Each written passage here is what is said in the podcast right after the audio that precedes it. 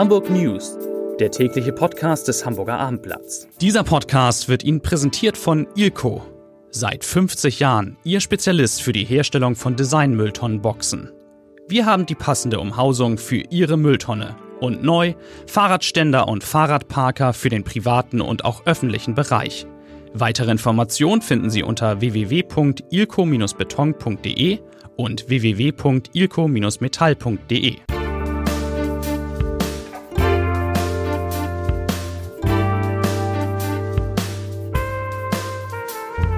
Herzlich willkommen zum letzten Podcast in dieser Woche. Mein Name ist Lars Haider und natürlich sprechen wir heute über die, man muss es sagen, gigantische Fridays for Future Demo in der Hamburger City. Wow, das war wieder ein Ausrufezeichen. Außerdem geht es um, passt irgendwie, klimaneutrale Flugzeuge. Wann die kommen, weiß man nicht, aber wir sprechen gleich drüber. Um neue Regeln für den Religionsunterricht an Hamburgs Schulen und um sehr, sehr teure Weine. Und außerdem müssen wir nachher mit unserem Chefreporter Jens Meyer-Wellmann über eine überraschende Niederlage der Grünen reden. Zunächst aber, wie immer, drei Nachrichten in aller Kürze. Die erste dreht sich um Sigmar Gabriel. Der ehemalige SPD-Vorsitzende war nämlich zu einem Auftritt in Hamburg und hat dort ziemlich krass mit seiner Partei abgerechnet. Sigmar Gabriel sagt, die SPD hat sich zu einer Partei entwickelt, für die die Zukunft eine Zumutung ist. Und in einer SPD-Versammlung steht spätestens nach 5 Minuten einer auf und sagt, wie das unter Willy Brandt war. Die große Tradition der Partei sei auch eine Belastung, weil sie sich nach Zeiten zurücksehne, in denen scheinbar alles besser war. Aber, das sagt Sigmar Gabriel auch, die SPD redet mehr über die Vergangenheit als über all das, was auf sie zukommt. Das wird vielleicht besser, wenn ab morgen Olaf Scholz neuer SPD-Vorsitzender ist, wer weiß. Nachricht Nummer 2, das Hamburger Landgericht hat die Eltern des verhungerten Babys Mohammed zu jeweils 2 Jahren Haft auf Bewährung verurteilt. Der Vorsitzende Richter Joachim Bülter bezeichnete das Verhalten des 34 Jahre alten Vaters und der 33 Jahre alten Mutter heute als, Zitat, krasses Betreuungs- und Fürsorgeversagen. Die beiden Eltern haben nicht erkannt, dass das Baby zu verhungern droht oder auch verhungert ist. Sie haben es schon erkannt, aber sie sind nicht zum Arzt gegangen, weil sie gefürchtet hatten, dann das Sorgerecht für Mohammed und ihre anderen 6 Kinder zu verlieren. Und Nachricht Nummer 3, für mich so ein bisschen eine sehr, sehr rührende. Der Popsänger Sascha hat seine Tournee zum jüngsten Album Schlüsselkind verschoben. Anscheinend aus Stress und Familiengründen. Auf Instagram teilte der Musiker mit, Zitat, hallo ihr Lieben, im Dezember ist leider einfach der totale Wurm drin. Ich muss heute sehr schweren Herzens mitteilen, dass mir nichts anderes übrig bleibt, als die Dezember-Tour 2019 auf April 2020 zu verschieben. Das sei vor allem wichtig, weil er sonst seinen kleinen Sohn Otto nicht sehen würde. Schön. Christoph Heinemann ist da. Moin. Christoph, du siehst gar nicht so durchgefroren aus, obwohl du den ganzen Tag auf der Straße warst. Ich habe mich jetzt wieder aufgewärmt, aber es war schon, also es ist auch so langsam der Demonstrationszug gewesen. Die mussten immer wieder warten, weil so viele Menschen waren und dann friert man schon ein bisschen. Heute Morgen, als es losging, so gegen 10, halb 11, da dachte man, ups, wird das diesmal nichts. Da waren irgendwie so ein paar 100 und dann irgendwie kurz vor 12 auch nur so ein paar 1000 Leute da. Das haben auch viele Teilnehmer gedacht. Die haben auch gesagt, wir hätten viel, viel mehr erwartet und dann eine ganz weise alte Frau sagte auch schon, das wird schon noch. Und so kam es dann auch. Es hat tatsächlich pünktlich um 12 kamen ganz viele dazu. Man muss sagen, es war nicht ganz so gewaltig wie beim letzten Mal. Hat auch keiner erwartet, ehrlich gesagt. Genau, es war natürlich eine extrem hohe Latte, die da vorgelegt wurde. Die Polizei zählt jetzt 30.000 Teilnehmer, die Organisatoren selbst 55.000, was ja auch eine ganz schöne Ansage ist. Ich würde auch sagen, also ich würde es eher, wie siehst du es eher, ich habe da an der Straße gestanden und den ganzen Zug an mir vorbeiziehen lassen. Also 30.000 finde ich ist zu wenig, 55, vielleicht irgendwas um die 50 würde ich aber schon sagen. Ist ja oft so in der Mitte, ja, ich würde mal so 40.000 schätzen. Ist immer ein bisschen schwierig, aber man kann es in der Länge ganz gut sehen. Also es war zum Teil vom Hauptbahnhof zum Beispiel bis in Kaiser-Wilhelm-Straße wiederum. Also das ist schon eine ganz schöne Strecke. Da braucht man natürlich schon Menschen, um das zu füllen. Von daher, also es wird sich irgendwo in der Mitte, glaube ich, einpendeln. Was mir aufgefallen ist, täuscht das im Vergleich zur Demo, wann war die? Im September? War das im September? Ende September. Extrem viele Ältere. Also nicht Ältere, also ich zähle mich dazu. Also es ging nicht nur, es ist überhaupt keine Schülerdemo mehr. Nee, wobei es also ganz vorne waren wirklich sehr, sehr, sehr junge Gemüse sozusagen. Also da waren also 12-Jährige, 11-Jährige, die vorne das Banner da mitgehalten haben, was ganz süß war. Aber auch viele, viele, viele Ältere, die auch da Sachen geschleppt haben, richtig. Also richtig mit körperlicher Arbeit verbunden. Und es war insgesamt, glaube ich, wieder ein ganz guter Querschnitt. Also auch viele Studenten dabei, die dann so ein bisschen ihre eigenen Parolen da hatten auf den Schildern. Dann so die Mittelalten sozusagen, die mit Familie da waren und eben auch viele Ältere. Ein tolles, bewegendes Erlebnis, total friedlich. Ja, nichts passiert, wie immer. Keine Zwischenfälle. Ich habe dann mal einen vom Kommunikationsteam der Polizei mal aus Spaß gefragt, ob irgendwas war. Und er sagte nur, also ganz entgeistert, so nein, natürlich nicht. Natürlich nicht. Die Polizisten stehen da nebenan völlig entspannt in ihren Kommunikationsteams. Das sind, glaube ich, die Demos, die man sich wünscht. Genau, darauf wartet man eigentlich das ganze Jahr, obwohl ja wieder Antikapitalisten und so dabei waren, aber auch die waren brav heute. Ganz entspannt. Und während wir hier sitzen und den Podcast aufzeichnen, spielt Deichkind gerade. Und da willst du nochmal hin jetzt, ne? Genau, ich gehe jetzt nochmal raus, deswegen verabschiede ich mich jetzt. Na, vielen Dank. Ich muss leider, es tut mir auch leid, aber viel Spaß. Edgar Hasse ist da. Aus unserer Lokalredaktion, totaler Experte mit in Kirchenthemen, so sagt man es, Edgar. Kann man sagen, ja. Kann Religion. Man sagen. Religionsunterrichter, ändert sich was an Hamburg-Schulen? Was denn? Also es ändert sich etwas, aber nichts Gravierendes. Nee. Oh, dann gut, dann kannst du wieder gehen. Aber ist es nicht doch ein bisschen gravierend? Ja, es kommt künftig so, dass auch Muslime, Aleviten oder Juden Religionsunterricht an staatlichen Schulen gleichberechtigt mit den evangelischen Leuten erteilen können. Das ist das Neue. War das bisher nicht so? Das war bisher nicht so. Es hieß in evangelischer Trägerschaft. Da hatte die evangelische Kirche den Hut auf. Aber sie war natürlich so generös und hat seit 30 Jahren auch mal andere Religionsgemeinschaften zugelassen. Nun aber ist nur noch jeder zweite Hamburger Jugendliche einen Migrationshintergrund. Ja. Mhm.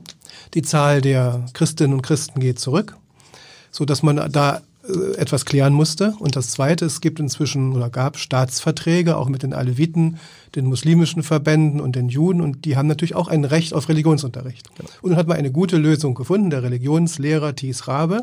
Der Religionslehrer? Ja, war früher Religionslehrer. Du hast recht. Und ist heute Bildungssenator, genau. Schulsenator, hat sich dafür stark gemacht. Also es gibt jetzt eine neue Ordnung des Religionsunterrichtes.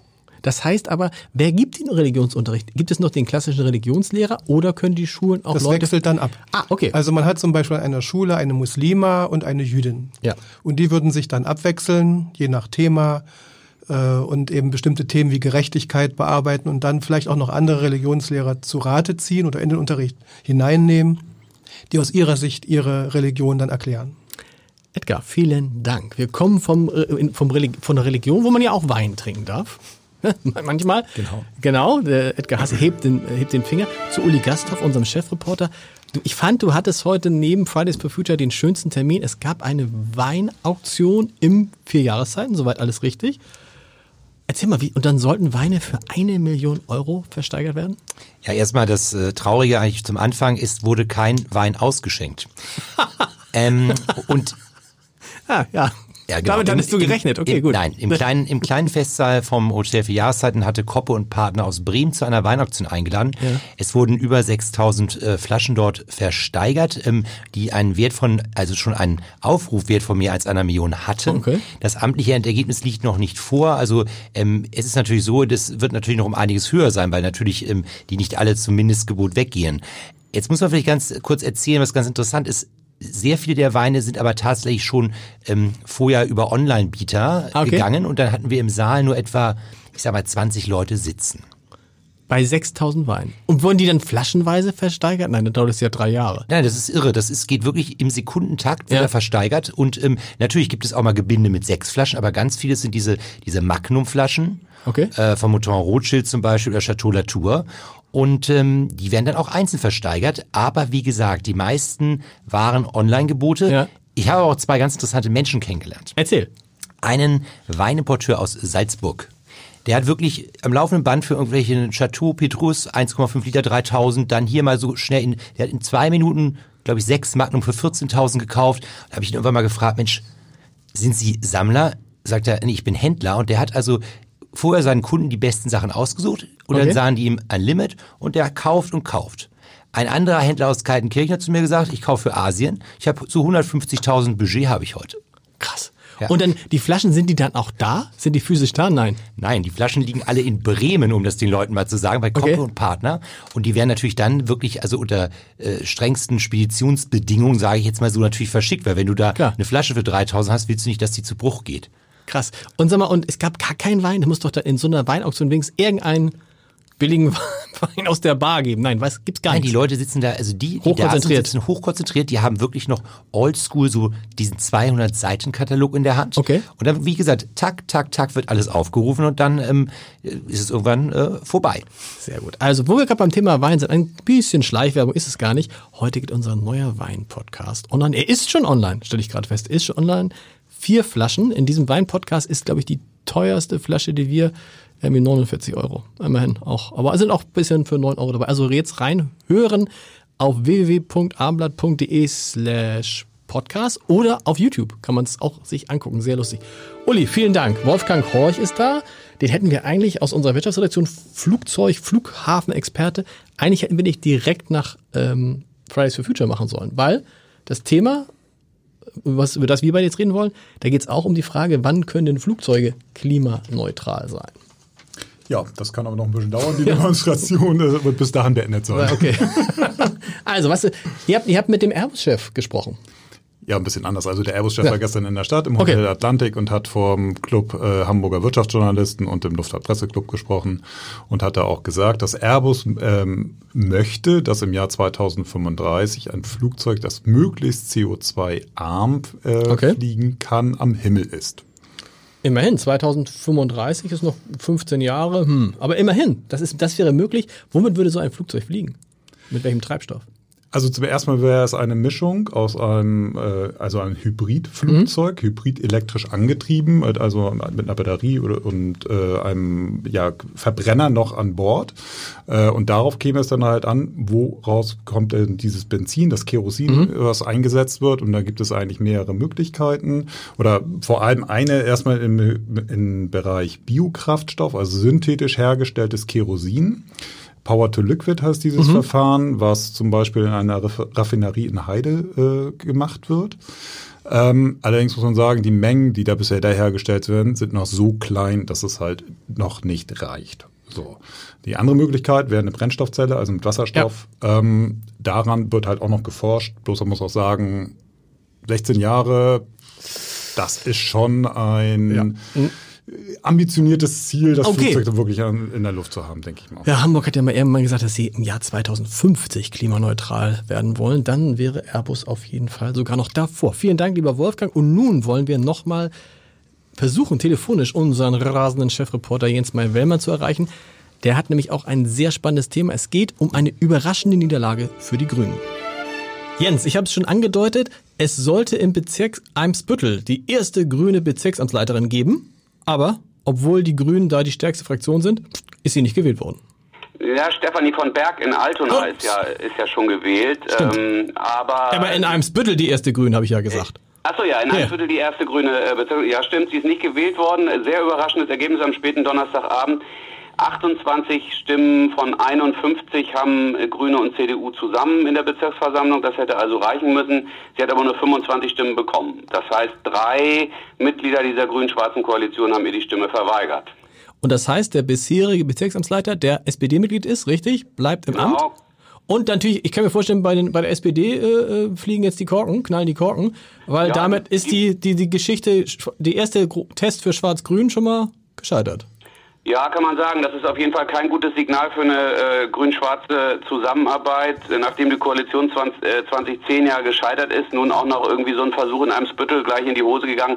Allerdings ist die Geschichte ja nicht zu Ende, denn die haben natürlich die Möglichkeit, das Ganze nochmal zu wiederholen. Am 19. Dezember wäre die nächste Gelegenheit.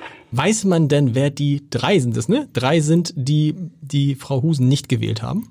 Nee, das weiß man natürlich nicht, war ja eine geheime Wahl und bei so geheimen Wahlen kommt das ja oft vor, dass so persönliche Abrechnungen dann nochmal Leute dazu veranlassen, die Stimme zu verweigern. Selbst Peter Tschentscher hat ja bei der Wahl zum Bürgermeister in der Bürgerschaft 3 Stimmen zu wenig bekommen. Das war bei ihm natürlich egal, weil die Mehrheit zu groß war. Man weiß es nicht. Sie schieben sich gegenseitig so ein bisschen die Schuld zu, wie das so ist in solchen Fällen. Interessant. Also am 19. Dezember, zweiter Versuch, ob dann Grün-Schwarz. Ich habe ja vorhin Schwarz-Grün gesagt, da muss man sich noch gewöhnen, dass die Grünen in Hamburg...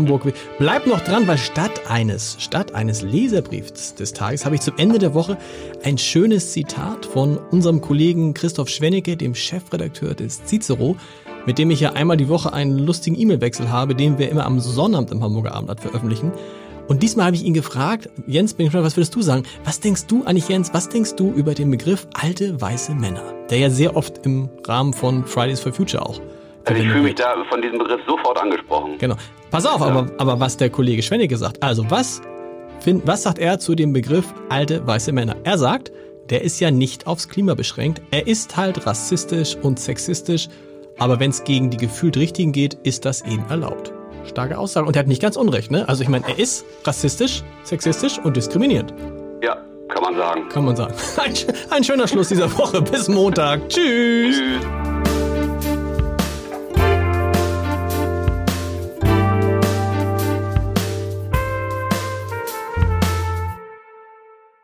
Weitere Podcasts vom Hamburger Abendblatt finden Sie auf abendblatt.de/podcast.